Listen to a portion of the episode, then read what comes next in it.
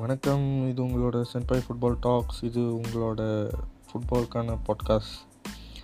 So ஒரு வழியாக Koppa America முடிஞ்சிருச்சு. பிரேசிலும் அர்ஜென்டினாவும் மீட் பண்ணாங்க ஃபைனலில். பிரேசில் தோத்துருச்சு. டிமரியா அர்ஜென்டினாக்கு கோல் போட்டார். So 1-0 ஜெயித்தாங்க Argentina. ஸோ ரொம்ப நாள் கழித்து என்ன சொல்கிறது, மெஸ்ஸி ஃபேன்ஸ்லாம் ரொம்ப ஹாப்பியாக இருந்தேன். ஆக்சுவலி நானும் ரொம்ப சந்தோஷமாக தான் இருந்தேன். ஆனால் அது ரொம்ப நாளாக டிபேட் ஓடிக்கிட்டே இருந்துச்சு. மெஸ்ஸி இன்டர்நேஷ்னல் ஸ்டேஜில் ஃப்ளாப்பு, பாஸாக மட்டும்தான் ஆடுறாங்க, பாஸாக மட்டும்தான் அது அப்படி இப்படின்ட்டு நிறைய ஓடிக்கிட்டு இருந்துச்சு. மெஸ்ஸி அர்ஜென்டினாக்கு எதுவும் தேய்ச்சி கொடுக்கல அப்படி இப்படின்னு ஓடிக்கிச்சு. ஸோ இந்த டோர்னமெண்ட் ப்ரூவ் பண்ணிட்டார்.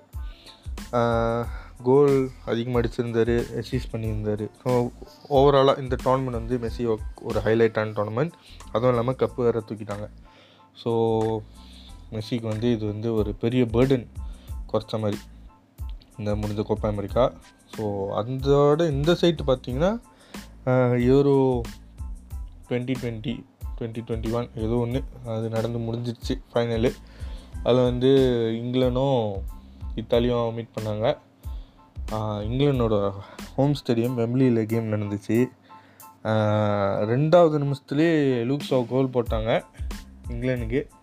ஸோ அதெல்லாம் என்ன நினச்சாங்கன்னா, இங்கிலாண்டு இத்தாலியை பேக் பண்ணி அனுப்ப போகுதுன்ட்டு. ஆனால் என்ன தான் 2வது நிமிஷத்துலேயே கோல் அடித்தாலும் அந்த ஹோல் கேம் டெக்டிக்கல் பேட்டில் ரொம்ப நல்லா இருந்துச்சு. ஸோ ஃபார்மேஷன் ரீதியாக ரொம்ப நல்லா இருந்துச்சு, இன்ட்ரெஸ்டிங்காக இருந்துச்சு. ஏன் இங்கிலாண்டு 3-4-3 விளாண்டாங்க அப்படின்ட்டு, இத்தாலி 4-3-3 விளாண்டாங்க.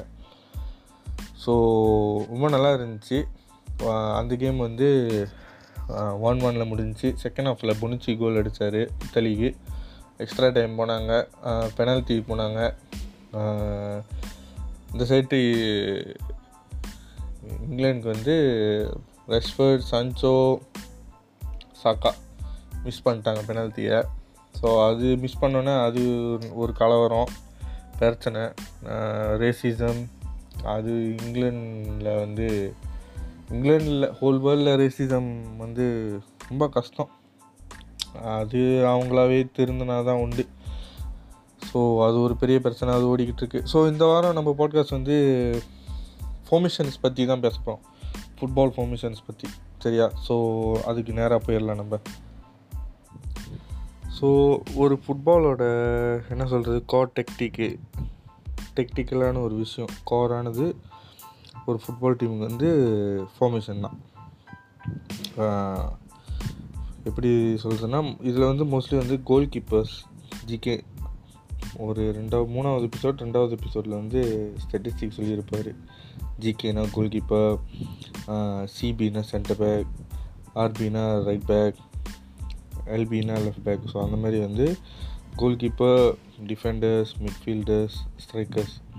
அதுலேயும் ஃபார்மேஷன் போடுறப்ப கோல் கீப்பர்ஸை தவிர்த்துருவாங்க. ஸோ 4-4-2னா 4 defenders, 4 midfielders, 2 strikers. So goal கீப்பரை தவிர்த்துருவாங்க ஃபார்மேஷன் போடுறப்ப. அந்த மாதிரி தான் போடுவாங்க. ஸோ நம்ம ஃபார்மேஷன் ஹிஸ்டரி என்னென்ன மாதிரி ஃபார்மேஷன் இருந்திருக்கு இதெல்லாம் பார்க்குறதுக்கு முன்னாடி பேசிக்காக ஒரு ரன்டவுன் மாதிரி பண்ணிடலாம். முன்னே சொன்ன மாதிரி தான், சிபினா சென்டர் பேக், அவங்க தான் பின்னாடி 2 பேர் இருப்பாங்க, இல்லை சமத்தில் ஒரு ஆள். சமத்தில் அது எப்படி 3 சென்டர் பேக்ஸ் விளாண்டாங்கன்னா எல்சிபி ரைட், ஆர்சிபி சிபின்னு வரும். So right centre back, left centre back, centre back அந்த மாதிரி வரும். மிட்ஃபீல்டர்ஸ் பிரிச்சுக்கிட்டோன்னா சிஎம்னா சென்டர் மிட்ஃபீல்ட், டிஎம்னா டிஃபென்சிவ் மிட்ஃபீல்ட், ஏஎம்னா அட்டாக்கிங் மிட்ஃபீல்ட், எல்எம்னா லெஃப்ட் மிட்ஃபீல்ட், ஆர்எம்னா ரைட் மிட்ஃபீல்ட். ஸோ அதே மாதிரி ஸ்ட்ரைக்கர்ஸ் ஆர்டபிள்யூனா ரைட் விங், ஆர்டபிள்யூஎஃப்னா ரைட் விங் ஃபார்வர்ட், எல்டபிள்யூஎஃப்னா லெஃப்ட் விங் ஃபார்வர்ட், சிஎஃப்னா சென்டர் ஃபார்வர்ட், எஸ்எஸ்னா சப்போர்ட் ஸ்ட்ரைக்கர், அதில் ஃபால்ஸ் நம்பர் 9 அந்த மாதிரிலாம் இருப்பாங்க. ஸோ இதுதான் ஒரு ஃபார்மேஷன் அடிது. மொத ஃபார்மேஷன் எப்படி விளாண்டுருக்காங்கன்னா, 118, அதாவது ஒரு டிஃபெண்டர், ஒரு மிட்ஃபீல்டர், 8 ஸ்ட்ரைக்கர். இப்படி தான் வந்து மாடர்ன் ஏராவோட ஃபுட்பால் வரத்துக்கு முன்னுக்கு இப்படி தான் ஃபார்மேஷன்லாம் இருந்திருக்கு. அதாவது 8 ஸ்ட்ரைக்கர்ஸு, 6 ஸ்ட்ரைக்கர்ஸு, 7 ஸ்ட்ரைக்கர்ஸு, இந்த மாதிரி. ஏன்னா அந்த டைம்லலாம் வந்து எப்படி சொல்கிறதுனா, பாசிங் வந்து பெருசாக இருக்காது ஃபுட்பாலில், பாசிங்கிற ஒரு இது இருக்காது. ஸோ என்ன ஆகும்னா, எடுத்தோடனே ட்ரிபிள் பண்ணுறது, கோல் அடிக்கிறது, அந்த மாதிரி தான் இருந்துச்சு. அப்புறம் இன்னொன்று, அந்த டைமில் வந்து ஆஃப் சைட்ஸ் ரூல்ஸ்லாம் வந்து இப்போ இருக்கிற மாதிரி இல்லை, ஸ்ட்ரிக்டாலாம் இல்லை. இப்போலாம் ஒரு பிளேயரோட பாதி பூட்டு, கை கொஞ்சம் டிஃபென்சிவ் பிளேயரோட ஒப்பனன் பிளேயர் கை கொஞ்சம் முன்னுக்கு இருந்தாலே இப்போலாம் இன்னமும் சிஸ்டம்லாம் வச்சு பார்த்து சைட்டுன்னு சொல்லிடுறாங்க. ஸோ அப்போலாம் அந்த மாதிரி இல்லை. அப்போலாம் வந்து ஆஃப் சைட்ஸ் ரூல்ஸ்லாம் வந்து ரொம்ப எப்படி சொல்கிறது, டைட்டாக இல்லை. ஸோ அதனால் வந்து இவனுங்க இந்த மாதிரி ஃபார்மேஷன்லாம் வச்சு விளாண்டுக்கிட்டு இருப்பாங்க. ஸோ அதுக்கப்புறம் தான் வந்து 1890s வந்து 2-3-5, அப்பயும் பார்த்திங்கன்னா முன்னுக்கு 5. ஆனால் இதுதான் வந்து எப்படி சொல்கிறது, ஒரு பேலன்ஸான ஒரு டெக்டிக்கலான ஒரு ஃபார்மேஷனு. 2-3-5 வந்து பிரமிட்னுவாங்க. ஏன்னா நீங்கள் பார்த்திங்கன்னா தெரியும், 5-3 எப்படி சொல்கிறது 2 சென்டர் பேக் இருப்பாங்க, 3 மிட்ஃபீல்டர்ஸ், 5 ஃபார்வர்ட்ஸ் இருப்பாங்க, கோல் கீப்பர் இருப்பாங்க ஒருத்தங்க. ஸோ இதை பார்த்திங்கனாலே எப்படி சொன்னால் பிரமிட் மாதிரி இருக்கும் பார்க்குறதுக்கு. அதுக்கப்புறம் அந்த டைமில் பிரிட்டிஷ் டீம்லாம் வந்து இன்னும் 118, 2-3-5 அந்த மாதிரி தான் மாற்றிக்கிருந்தாங்க. கொஞ்சம் கொஞ்சமாக தான் மாறினாங்க. அப்புறம் இன்னும் வேறு என்ன ஃபார்மேஷன் இருந்துச்சுன்னா, 2-2-6 இருந்திருக்கு, 1-2-7 இருந்திருக்கு. இதெல்லாம் வந்து England team, Wales team, Scotland கண்ட்ரியில் விளாட்றாங்களே அந்த மாதிரி ரொம்ப பார்த்துக்கிட்டு இருப்பாங்க. அதே ஏன் அப்படின்னா, கிளப்பில் வந்து இப்படி தான் பார்த்துக்கிட்டு இருந்தாங்க அந்த டைமில் கிளப்பில் ஆடுறதுலாம். அப்புறம் 1925 வந்து இந்த ஆஃப் சைட் ரூல்லாம் வந்து கொஞ்சம் இன்ட்ரடியூஸ் பண்ணி கொஞ்சம் ஸ்ட்ரிக்டாக ஆக்கணுன்னா என்ன ஆச்சுன்னா, ஃபார்மேஷன் வந்து மறுபடியும் மாற ஆரம்பிச்சிச்சு. ஃபார்மேஷன் வந்து மறுபடியும் மாற ஆரம்பிச்சிச்சு. இந்த தடவை எப்படி இருக்குன்னா, எப்படி சொல்கிறதுனா, WN, அதாவது 3-2-2-3. அது நம்ம ஒரு என்ன சொல்கிறது, ஒரு பேப்பரில் சும்மா நம்ம எழுதி பார்த்தோன்னா தெரியும், 3-2-2-3 WN அந்த ஃபார்மேஷன். இது வந்து 3 டிஃபெண்டர்ஸ், 4 மிட்ஃபீல்டர்ஸ், 3 ஸ்ட்ரைக்கர்ஸ். அதாவது 4 மிட்ஃபீல்டர்ஸ் வந்து கூட 2 பேர் வந்து ஃப்ளங்கர்ஸ் மாதிரியோ போவாங்க, அட்டாக்கிங் மிட்ஃபீல்ட் மாதிரி இருப்பாங்க. இன்னும் 2 பேர் வந்து இந்த சைட்டு கவர் பண்ணுறதுக்கு, டிஃபென்சிவாக கவர் பண்ணுறதுக்கு. அதாங்க இந்த ஃபார்மேஷன் வந்து அந்த டைமில் என்ன சொல்கிறதுனா, இங்கிலீஷ் டீம்ஸ், ஸ்காட்டிஷ் டீம்ஸ் வந்து நிறைய யூஸ் பண்ணாங்க. அதில் one of the successful teams இந்த ஃபார்மேஷன் யூஸ் பண்ணி அந்த பீரியட் ஆஃப் டைமில் விளாண்டவங்க வந்து ஆர்சனல்.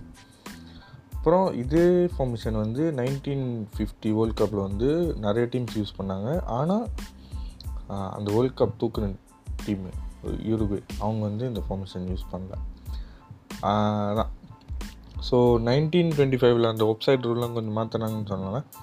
ஸோ அதனால் என்னாச்சுன்னா, கொஞ்சம் கொஞ்சமாக வந்து அட்டாக்கிங் டிஃபெண்டிங் ஸ்ட்ராட்டஜிஸும் வந்து கொஞ்சம் கொஞ்சமாக மாற ஆரம்பிச்சிச்சு.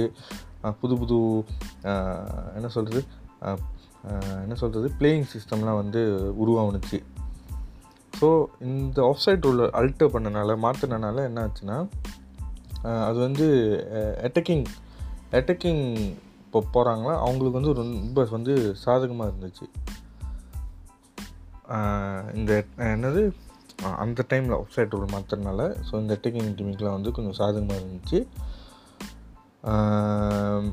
எப்படி சொல்கிறது, இந்த 3 டிஃபெண்டர்ஸ் இருந்தாலும் நீங்கள் அங்கேருந்து பார்த்தீங்கன்னா வர்றது வந்து 5 ஸ்ட்ரைக்கர்ஸ் வருவாங்க.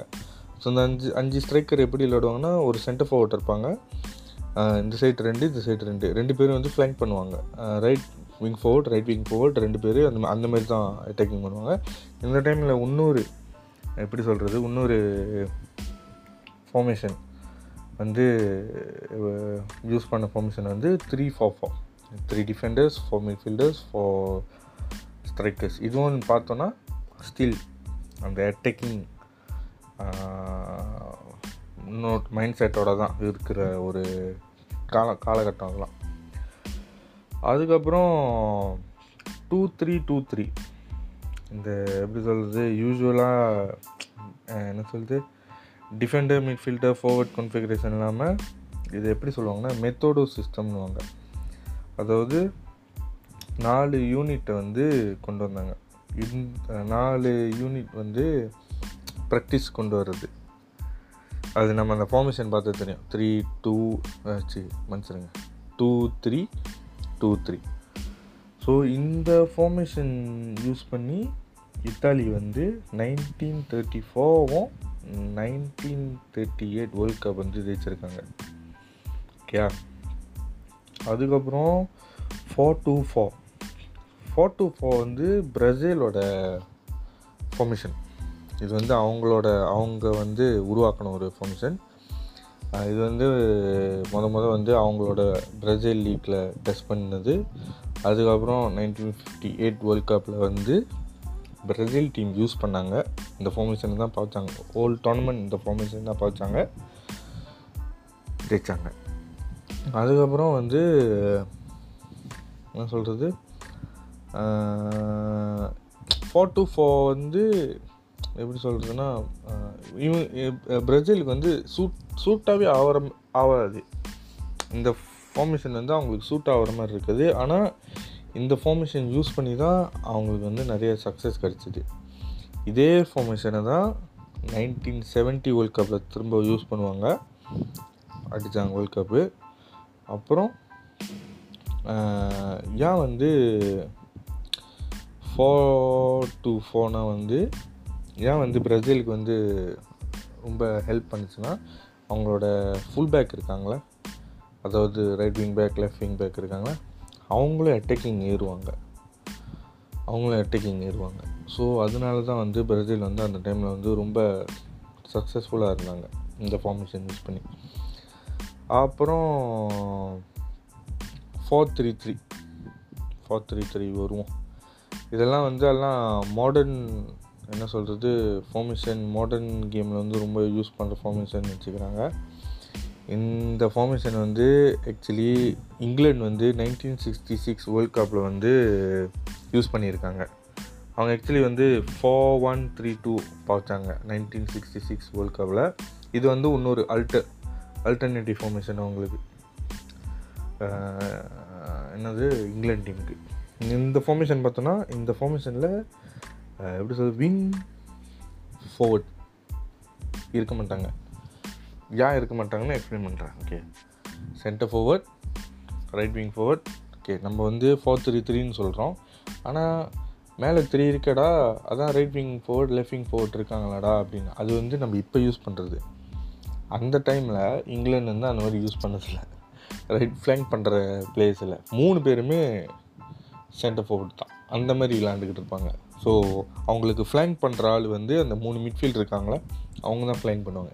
இப்போ உள்ள மாடர்ன் டே கேமில் தான் வந்து 4-3-3 1 centre forward right wing forward left wing forward. அந்த டைமில் வந்து 4-3-3 வந்து 4 டிஃபெண்டர்ஸ் 3 மிட்ஃபீல்டர்ஸ் 3 சென்டர் ஃபார்வர்ட்ஸ், அந்த ரேஞ்சில் தான் விளாடுவாங்க.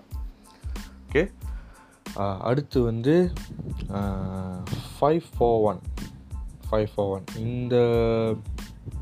இந்த ஃபார்மேஷன் வந்து coach Helenio Herrera, Inter Milan coach, அப்போ பழைய காலத்து கோச் அவர் தான் வந்து இந்த ஃபார்மேஷனை டெவலப் பண்ணார். இந்த ஃபார்மேஷன் வந்து 5 டிஃபென்ஸ் பிளேயர் 4 மிட்ஃபீல்டர்ஸ் ஒரே ஒரு ஃபார்வர்ட் இருப்பாங்க. அந்த டைமில் வந்து இத்தாலி வந்து ரொம்ப வந்து டிஃபென்சிவ் மைண்டடாக விளாடுவாங்க. இன்னொன்று வந்து முடிஞ்ச வரைக்கும் பொசிஷன் வச்சுக்க பார்த்துக்குவாங்க. ஸோ அந்த டைமில் வந்து 1970s வந்து இத்தாலியில்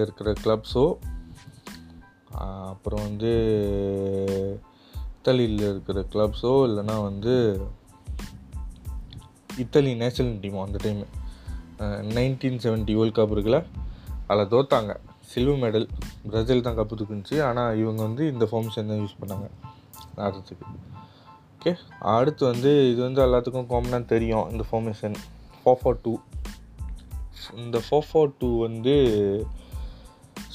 என்ன சொல்கிறது, ஸ்வீடிஷ் கிளப் இவங்க தான் வந்து டெவலப் பண்ணுது.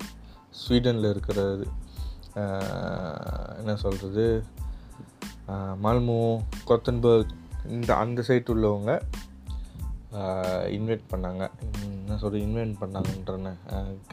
அந்த சைட்டு இல்லைனா ஸ்வீடன் சைட்டில் ஸ்வீடிஷ் கிளப்ஸ்லாம் வந்து இந்த ஃபார்மேஷன் யூஸ் பண்ணாங்க. இந்த ஃபார்மேஷன் வந்து அங்கேருந்து தான் வந்து வந்துச்சு. சரிங்களா, இந்த ஃபார்மேஷன் எடுத்துக்கிட்டோன்னா ஃபுட்பால்லே எனக்கு தெரிஞ்சு இதுதான் ரொம்ப பேசிக்கான ஃபார்மேஷனு. கொலெக்டிவாக இருக்கும் நம்ம பார்த்தோம்னாலே. ஸோ ரொம்ப கஷ்டம்லாம் இருக்காது. 4 டிஃபெண்டர்ஸ், 4 மிட்ஃபீல்டர்ஸ். ஏன் 4 மிட்ஃபீல்டர்ஸ்னால் பந்து வந்து இது வந்து பேலன்ஸாக இருக்கும். அட்டாக்கிங் போகிறதுக்கும் பேலன்ஸாக இருக்கும், டிஃபெண்டிங் பண்ணுறதுக்கும் பேலன்ஸாக இருக்கும். இது ஒரு கட்டத்துக்கு அப்புறம் வந்து நிறைய டீம் இந்த ஃபார்மேஷன் பாய்க்க ஆரம்பிச்சிட்டாங்க. பிரிட்டனில் கூட ப்ரீமியர் லீக் அந்த டைம், ரொம்ப பழைய காலத்து ப்ரீமியர் லீக்லலாம் வந்து அந்த டைம் வந்து ரொம்ப 4-4-2 தான் பாய்க்க ஆரம்பித்தாங்க. ஓகேங்களா, அடுத்து 3-5-2. 3-5-2 வந்து எப்படி சொல்கிறது, 4-4-2க்கு வந்து இப்போ நம்ம சொன்னால 4-4-2 வந்து பேலன்ஸாக இருக்கும். அட்டாக்கிங் போகிறதுக்கும் சரி, டிஃபெண்டிங் போகிறதுக்கும் சரி பேலன்ஸாக இருக்கும். இன்னொன்று பொசிஷன் பில்ட் பண்ணலாம். 3-5-2 வந்து இண்டிவிஜுவல் ஸ்கில், அதாவது இந்த 5 பிளேயர்ஸ் மிட்ஃபீல்டில் இருக்காங்களா, அதில் ஏஎம்னா அட்டாக்கிங் மிட்ஃபீல்ட், அவர் தான் வந்து கொஞ்சம் ஸ்ட்ரைக்கருக்கு கொஞ்சம் கீழே இருப்பார். ஸோ அவங்களாம் வந்து கொஞ்சம் ஸ்கில்ஃபுல்லான பிளேயராக இருப்பாங்க. எப்படி சொல்கிறது, த்ரூ பால்ஸ் கொடுக்கறது, பிளே பீட் பண்ணுறது. ஸோ இது வந்து வெஸ்ட் ஜெர்மனி யூஸ் பண்ணாங்க. அவங்களாம் வந்து 1990 வேர்ல்ட் கப் தைச்சாங்க. ஓகே, அதுக்கப்புறம் வந்து 4-2-3-1 வந்து கொஞ்சம் 4-4-2 ஆல்டர் பண்ண மாதிரி தான் இருக்கும். எப்படின்னா 4 டிஃபெண்டர்ஸ். Okay, 4 defenders. அதுக்கு முன்னுக்கு பார்த்தீங்கன்னா 2 மிட்ஃபீல்டர்ஸ், இன்னும் ஒரு 3 மிட்ஃபீல்டர்ஸ், அதுக்கப்புறம் ஒரு ஸ்ட்ரைக்கர். இது எப்படி இருக்குன்னா 4 இந்த 2 பேர் இருக்காங்களே, 2 மிட்ஃபீல்டர்ஸ் வந்து டீப்பாக செட் பண்ணிக்குவாங்க. என்ன சொல்கிறது, டிஃபென்சிவ் லைனுக்கு கொஞ்சம் மேலே செட் பண்ணிக்குவாங்க. 3 மிட்ஃபீல்டர்ஸ் வந்து பிரேக் பண்ணி ஹெல்ப் பண்ணுவாங்க. கீழே இருக்கிற டிஎம் இருக்காங்களா 2 பேர், அவங்களுக்கு ஹெல்ப் பண்ணுவாங்க. ஸோ ஆட்டோமேட்டிக்காக அது பார்த்திங்கன்னா 4-4 ஆயிரும். மேலே இருக்கிற அந்த இன்னொரு மிட்ஃபீல்டு வந்து சென்டர் ஃபார்வர்ட், அதாவது மேலே இருக்கிற இன்னொரு ஸ்ட்ரைக்கருக்கு வந்து சப்போர்ட்டாக விளாடுவார். ஸோ ஆட்டோமேட்டிக்காக அது எப்படி ஆகும்னா ஃபால்ஸ் நம்பர் 9 மாதிரி ஆயிரும். ஸோ 4-4-2 மாதிரி தான் இருக்கும் இந்த ஃபார்மேஷனும். இந்த ஃபார்மேஷன் வந்து 2010 வேர்ல்ட் கப்பில் வந்து ரொம்ப யூஸ் பண்ணுது ஒரு ஃபார்மேஷன். அதுக்கப்புறம் வந்து இப்போ இருக்கிற டீமும் வந்து நிறையா யூஸ் பண்ணுறாங்க. இப்போ இருக்கிற இந்த இருக்கிறதுல அதுவும் வந்து ரீசண்டாக எடுத்துக்கிட்டோன்னா ஸ்பெயின் லாலிகாவில் வந்து ரொம்ப யூஸ் பண்ணுறாங்க இந்த ஃபார்மேஷனை. சரிங்களா, இதான் பேசிக் பிரேக் டவுன். இவ்வளோ நாளாக என்னென்ன ஃபார்மேஷன் இருந்துச்சு அப்படின்ட்டு. ஸோ அடுத்து வந்து இதை பற்றி பேசலான்னா இப்போ இருக்கிற மாடர்ன் டே அது ஃபார்மேஷன்ஸ் ரொம்ப வைட்லியாக யூஸ் பண்ணுறது, இல்லைனா பாப்புலரான ஃபார்மேஷன்ஸ் என்னால் முடிஞ்ச வரைக்கும் அது பிரேக் டவுன் பண்ண பார்க்குறேன். ஒரு 2 ஃபார்மேஷன் 3 ஃபார்மேஷன் என்னால் முடிஞ்ச வரைக்கும். ஸோ எனக்கு தெரிஞ்சு ரொம்ப பாப்புலராக பார்க்குற ஃபார்மேஷன் வந்து 4-3-3 ஃபார்மேஷன். இந்த ஃபார்மேஷன் பார்த்தாலே தெரியும் விளாட வரவங்க தி மீன் பிஸ்னஸ். கோல் அடிக்கணும், அதான் அவங்களோட மோட்டிவாக இருக்கும். ஃபுட்பால்னாலே கோல் அடிக்கணும் தான், ஆனால் இந்த ஃபார்மேஷனில் வந்தாலே தெரிஞ்சுக்கிட்டு தான் மேமாங் எப்படி சொல்கிறது, அவங்க வந்து இந்த ஃபார்மேஷன் போட்டு வந்தாங்கன்னா தெரிஞ்சுக்கிட்டு தான் அவங்க வந்து கோல் அடிக்கணும், அதுதான் அவங்களோட மெயின் ரீசனாகவே இருக்கும் இந்த ஃபார்மேஷன் போட்டு வரவங்களுக்கு. ஸோ இந்த ஃபார்மேஷன் வந்து அட்டாக்கிங் த்ரீயோ பேஸ் பண்ணி தான் விளாடுவாங்க.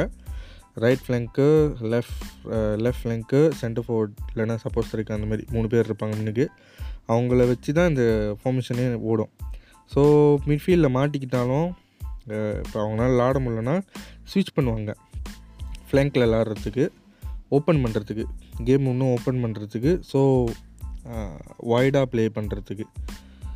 இதுதான் வந்து என்ன சொல்கிறது, 4-3-3 ஆடுறதுக்கு வந்து ஒரு பேசிக்கான இதுதான் வந்து அட்டாக்கிங் ஃபுட்பாலோட ஒரு ஸ்டைலிஷான அட்டாக்கிங் ஃபுட்பால் ஆடுறதுக்கு ஒரு ஃபார்மேஷனு. எனக்கு தெரிஞ்சு Barcelona, Real Madrid, Bayern Munich, Liverpool, Manchester City, Ajax, இவங்களாம் வந்து இந்த ஃபார்மேஷன் யூஸ் பண்ணி அவங்கவுங்க லீக்லேயோ இல்லை அவங்கவுங்களோட என்ன சொல்லுது லீக்கு, அப்புறம் சாம்பியன்ஸ் லீக் கேம் வந்தாலும் இந்த மாதிரி இந்த ஃபார்மேஷன் வந்து ரொம்ப ஹெல்ப்ஃபுல்லாக இருக்கும் அவங்களுக்கு. அவங்க வச்சுருக்கிற பிளேயர்ஸ் வச்சு அவங்களுக்கு இந்த ஃபார்மேஷன் பார்த்தா ரொம்ப நல்லாயிருக்கும், அவங்க கேம் ஃப்ளோ வந்து நல்லாயிருக்கும். இந்த ஃபார்மேஷன் தான் ரியல் மெட்ரிட் வந்து 3 சாம்பியன்ஸ் லீக் அடித்தாங்க. அதே மாதிரி தான் லிவர்பூலும் வந்து அவங்களோட சாம்பியன்ஸ் லீக்கும் ப்ரீமியர் லீக் சிஸ்டம் மன்னிச்சிருங்க சாம்பியன்ஸ் லீக்கும் ப்ரீமியர் லீக்கும் வந்து இந்த ஃபார்மேஷன் யூஸ் பண்ணி தான் மோஸ்ட்லி ஜெயித்தாங்க. ஸோ நம்ம லிவர்பூல் எடுத்துக்கிட்டோன்னா லெஃப்ட் ஃபோர்ட் வந்து முகமது சாலா இல்லைனா சாடியோ மணி மாற்றிக்குவாங்க, எக்ஸ்சேஞ்ச் பண்ணிக்குவாங்க. ஃபெர்மினியோ வந்து ஃபால்ஸ் நம்பர் 9 இல்லைனா சென்டர் ஃபோர்ட் அந்த ரேஞ்சில் தான் விளாடுவார். ஸோ அவங்க ஆப்ஷன் வந்து அந்த அட்டாக்கிங் ஆப்ஷன் வந்து ரொம்ப எப்படி சொல்கிறது வேரி மாறிக்கிட்டே இருக்கும். ஸோ அதனால் அவங்களுக்கு வந்து சின்னாங்க வந்து எப்படி சொல்கிறது ஈஸியாக இருக்கும் ஒப்போனன்ட்டை வந்து பிரேக் பண்ணுறதுக்கு, சரியா? ஸோ 4-3-3 ஆடணுன்னா இன்னொன்று என்னதுன்னா உங்களுக்கு வந்து நல்ல ஒரு மிட்ஃபீல்ட் இருக்கணும். இப்போ ரியல் மெட்ரிட் எடுத்துக்கிட்டால் கெசமிரோ, மொட்ரிச், அவங்களாம் வந்து ப்ரெஷர் ஹேண்டில் பண்ண முடியும் அட்டாக்கிங் வரப்போ. அதே மாதிரி நம்ம பார்சலோனா எடுத்துக்கிட்டாலும் டியாங், செர்ஜியோ புஸ்கெட்ஸ் இருப்பாங்க. இப்போ செல்சி எடுத்துக்கிட்டால் கூட ஜோஹினியோ, கந்தே, இவங்களாம் இருப்பாங்க. ஸோ இந்த ப்ரெஷர் வந்து இப்போ இவங்களாம் வந்து 4-3-3 இருந்தாங்கன்னா ப்ரெஷர் வந்து எடுக்கிறதுக்கு வந்து அவங்களால கோப் பண்ண முடியும். அதேமாதிரி எப்படி சொல்கிறதுனா 4-3-3 ஆடுறாங்கன்னா டிஃபென்ஸ் டீம் வந்து இப்போ 4-3-3 ஒரு டீம் நம்ம ஃபைட் பண்ணுறோம் அப்படின்னா டிஃபென்ஸ் டீம் என்ன பண்ணுவாங்கன்னா மோஸ்ட்லி வந்து பாக் த பஸ் பண்ணிடுவாங்க.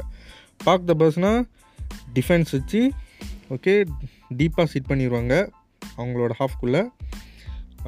4-3-3 ஆடுறப்ப எவ்வளோ ப்ரெஷர் வந்து நம்ம சோக் பண்ண முடியுமோ சோக் பண்ணிட்டு அதுக்கப்புறம் வந்து கவுண்டரில் போக பார்ப்பாங்க. ஸோ இது வந்து மொரினியோ வந்து ஸ்பெஷலிஸ்ட் இந்த பாக் த பஸ் அப்புறம் ப்ரெஷர்லாம் சோக் பண்ணிட்டு விளாட்றதுல. ஸோ இது வந்து ஒரு பேசிக்காக என்ன சொல்கிறது 4-3-3 பற்றி. அடுத்து வந்து என்ன ஃபார்மேஷன் வந்து வைட்லியாக யூஸ் பண்ணுறாங்க அப்படின்னா 4-2-3-1. 4-2-3-1 பார்க்குறதுக்கு வந்து ரொம்ப பழைய காலத்து ஸ்டைலு இல்லைனா பழைய காலத்து ஃபார்மேஷன் மாதிரி இருக்கும். ஆனால் இந்த ஃபார்மேஷன் வந்து எப்படி சொல்கிறதுன்னு உண்மையாக ஃபுல்ஃபில் பண்ண ஒரு கோச்னால் வந்து ஜெர்கன் கிளாப். அதுவும் வந்து லிவர்பூல் டைமில் இல்லை, பொருஷியா டார்ட்மண்ட், அதாவது 2010 அந்த டைமில் வந்து ரொம்ப அழகாக யூஸ் பண்ணார். 2 டிஃபென்சிவ் மிட்ஃபீல்டர், அதுக்கப்புறம் அட்டாக்கிங் மிட்ஃபீல்டர் வந்து மாரியோ கோட்ஸா இருப்பாங்க. ஃப்ளாங்கில் வந்து மார்க்கோரியூஸும் இன்னொரு பிளேயர் ஒருத்தர் இருப்பார். அதுக்கப்புறம் கணக்காக அவருக்கு வந்து ராபர்ட் லெவன்டோஸ்கி கிடச்சோன்னா இந்த ஃபார்மேஷனில் வந்து அந்த டைமில் வந்து டார்ட்மண்ட் வந்து பிச்சு எடுத்தாங்க ஒரு காலத்தில் புண்டஸ்லீகாவில், சரியா? ஓகே, எப்படி சொல்கிறது இந்த ஃபார்மேஷனுக்கு 4-2-3-1க்கு முக்கியமாக ரோல் யாருன்னா நல்ல ஸ்ட்ராங்கான ஒரு சென்டர் ஃபார்வர்ட் இருக்கணும். எப்படி சொல்கிறது கரீம் பென்செமா லெவன்டோஸ்கிமோ சொன்ன மாதிரி, லுக்காக்கு, லூயிஸ் சுவாரஸ் இந்த மாதிரி இருக்கணும். அப்போ தான் வந்து இந்த ஃபார்மேஷன் வந்து சரியாக யூஸ் பண்ண முடியும், ஃபுல்ஃபில் பண்ண முடியும். ஒரு சாலிடான சென்டர் ஃபார்வர்ட் இருந்தால் தான். ஓகே, அதுக்கப்புறம் பார்த்தோன்னா என்ன ஃபார்மேஷன் இருக்குன்னா 4-4-2 டைமண்ட் ஃபார்மேஷன். 4-4-2 டைமண்ட் ஃபார்மேஷன் இதுவும் வந்து பார்க்குறதுக்கு வந்து ரொம்ப பழைய காலத்து ஃபார்மேஷன் மாதிரி இருக்கும். பட் தென் இந்த ஃபார்மேஷனும் வந்து அப்பப்போ சில டீம்ஸ்லாம் யூஸ் பண்ணோம். அதுவும் பார்த்திங்கன்னா பார்சலோனா வந்து அப்பப்போ யூஸ் பண்ணுவாங்க இந்த ஃபார்மேஷன்ஸை. சரியா? அதை தவிர்த்து என்ன சொல்கிறது, இந்த ஃபார்மேஷன் வந்து ஏன் யூஸ் பண்ணுவாங்க அப்படின்னா நீங்கள் பார்த்தாலே தெரியும். டைமண்ட் ஷேப்னால் 4 மிட்ஃபீல்டு வந்து அந்த அந்த சர்க்கிள்கிட்டே தான் இருப்பாங்க. இன்னொன்று அவங்களோட ரைட் பேக் லெஃப்ட் பேக் வந்து வைடாக திறந்துருவாங்க. ஸோ இது நம்ம ஒரு கிளான்ஸில் பார்த்தோன்னா பந்து ஹோல்ட் பண்ணி விளாடுற டீமுக்கு வந்து ரொம்ப எப்படி சொல்கிறது ஈஸியாக இருக்கும். ஸோ ஒரு ஒரு இதில் வந்து நம்ம ஸ்விட்ச் பண்ணோன்னா மிட்ஃபீல்ட்லேயே வந்து 1 2 3 4 5 6 பிளேயர்ஸ் இருப்பாங்க வந்து கண்ட்ரோல் பண்ணுறதுக்கு. அவங்களோட ஃபார்வர்ட்ஸ் வந்து ஃப்ளாங்கில் திறந்துருவாங்க. ஸோ அவங்க வந்து பாசிங் கேம் வந்து இந்த ஃபார்மேஷன் பாய்ச்சா விளாட முடியும். ஸோ அதனால தான் வந்து பார்சலோனா வந்து இந்த ஃபார்மேஷன்ஸை வந்து எப்படி சொல்கிறது நல்லா நல்லா பாய்ச்சிக்கிட்டாங்க. ஸோ அதாங்க, இவ்வளோதான் ஃபார்மேஷன்ஸ் பற்றி. வேறு ஏதாச்சும் இருந்துச்சுன்னா அப்புறம் போக போக அடுத்த பாட்காஸ்ட்டில் சொல்லலாம். ஸோ நிறையா ப்ரீமியர் லீக் டீமு, அதுவும் பெரிய ப்ரீமியர் லீக் டீம் தவிர்த்து மற்ற பெரிய பெரிய டீம்லாம் வந்து 4-3-3 பாய்க்க ஆரம்பிச்சிட்டாங்க. செல்சி பாய்க்க ஆரம்பிச்சிட்டாங்க. அதுக்கு தான் வந்து தீமோ ஒன்று வாங்கினாங்க, காய் ஹாவர்ட்ஸ் வாங்கினாங்க. அதுக்கப்புறம் நம்ம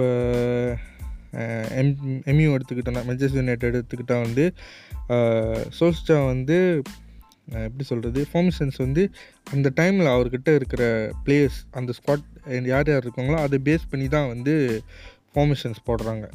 அப்படியே இல்லைனா எந்த டீமுக்கு விளாட போகிறாருன்னு பார்த்து தான் வந்து அவர் வந்து ஃபார்மேஷன் போட்டுக்கிட்டு இருந்தார். ஸோ இதாங்க ஃபார்மேஷன்ஸ் பற்றி. ஸோ இதோட அடுத்த எபிசோடில் மீட் பண்ணுறேன்.